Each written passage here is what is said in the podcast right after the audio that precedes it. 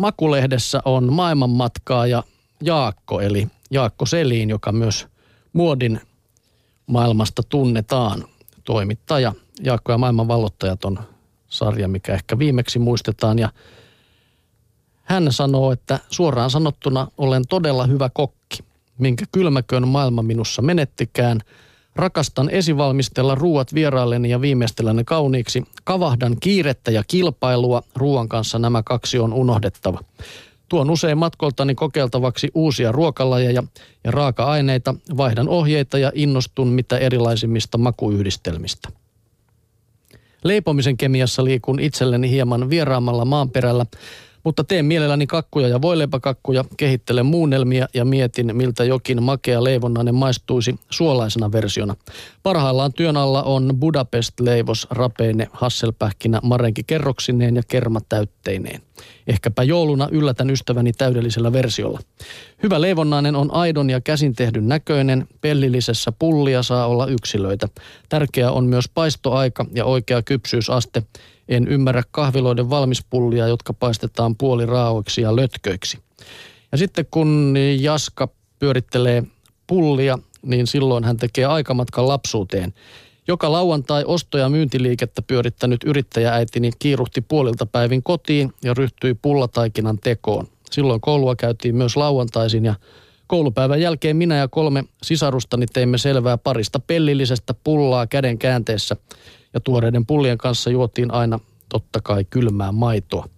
Ja tässä on sitten reseptikin näille pullille, tai resepti, mutta kuitenkin se aika tav- tavanomainen resepti. Siellä on jauhoja ja maitoja, hiivaa ja suolaa ja sokeria. Mutta tässä tämä Jaskan vinkki on varmaankin sitten tämä, että tässä voita ei säästellä. Nimittäin siinäkin vaiheessa, kun pullia pyöritellään, niin pitää olla voita sulatettuna kulhoon ja siihen kastetaan kädet sitten ja pyöritellään taikinapalat niin, että tulee oikein paljon voita. Ja sitten pitää vielä voin käytössä muistaa se, että aikoinaan, jos haluaa niin kuin lapsuusajan pullia, niin voi oli suolaisempaa, joten tällaiseen tarkoitukseen ostetaan sitten kunnolla suolasta voita sitten sieltä kaupasta. Otatko sä Jussi siitä pullapelliltä sen kaikista paistuneimman vai vähän raaimman versio?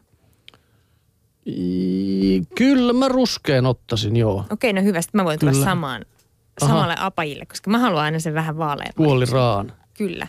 Sä voisit syödä suoraan sitä taikinaa jo sitten. niin mä Niinhän sitä tehtiinkin aikoina, mm, niin. Mm, mm. No niin, mutta vaihdetaan pullista muniin. Mennään munamarkkinoille. Okei. Okay. Suomen luonto on listannut, että mitäs nämä kaikki munat nyt sitten oikein on. Eli luomumunat, ne tuotetaan luonnonmukaisen tuotannon säädöksiä noudattaen lattiakanaloissa, joissa kanat elävät vapaina. Kanat kuopivat, kylpevät, munivat pesiin, nukkuvat orsilla ja ulkoilevat sään salliessa. Kanat ruokitaan pääosin luomurehulla. Luomukanaloissa on oltava ikkunat ja ulkoilualueet. Eläimiä on lattia-alaa kohti vähemmän kuin tavanomaisessa tuotannossa ja myös parvikoko on rajoitettu. Luomumunat tunnistaa luomuaurinkomerkistä tai leppäkerttumerkista. Ja luomumunat on merkitty leimassa tuotantotapa numerolla nolla. Eli siinä siis luomumunan taustaa ulkokana munat taas tuotetaan lattiakanaloissa, jossa linnuilla on päiväsaikaan mahdollisuus liikkua laidun alueella. Kokonaan sisälle linnut voidaan sulkea esimerkiksi sääolojen vuoksi enintään 18 viikoksi vuosittain. Eviran hyväksymän ulkokanalan tuottamien munien vähittäismyyntipakkauksissa lukee ulkokanojen munia. Ulkokanaloissa tuotetut munat on merkitty tuotantotapa numerolla yksi. Ja sitten lattiamunat. Ne tuotetaan lattiakanaloissa, joissa kanat voivat liikkua vapaasti kuopia jaloillaan, kylpeä pehkussa, istua orsilla ja munia pesiin. Pakkauksissa käytetään virallisia merkintöjä lattiakanojen munia ja lattiakanalaista tai kauppanimiä, kuten vapaa-kanan munia tai vapaa- tai onnellisen kanan munia.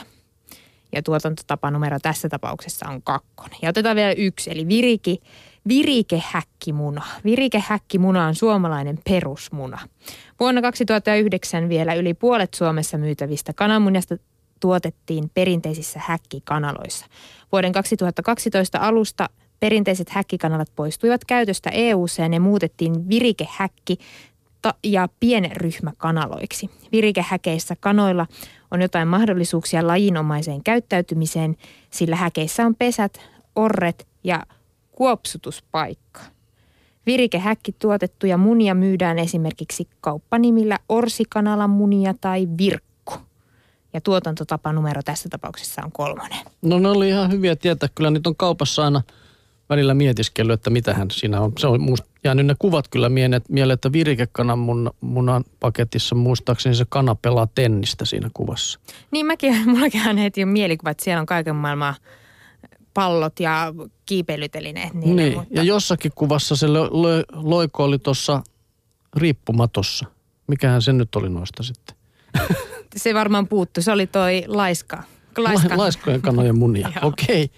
Vai sillä lailla, mutta sitten sitä, se pitää sanoa tähän, että onko kukaan muu huomannut sellaista, että kun kaikki pakkauskoot voi olla isoja, mutta sitten mitä siellä on sisällä, niin on aina pienenee se määrä, niin kananmunat on pienentynyt.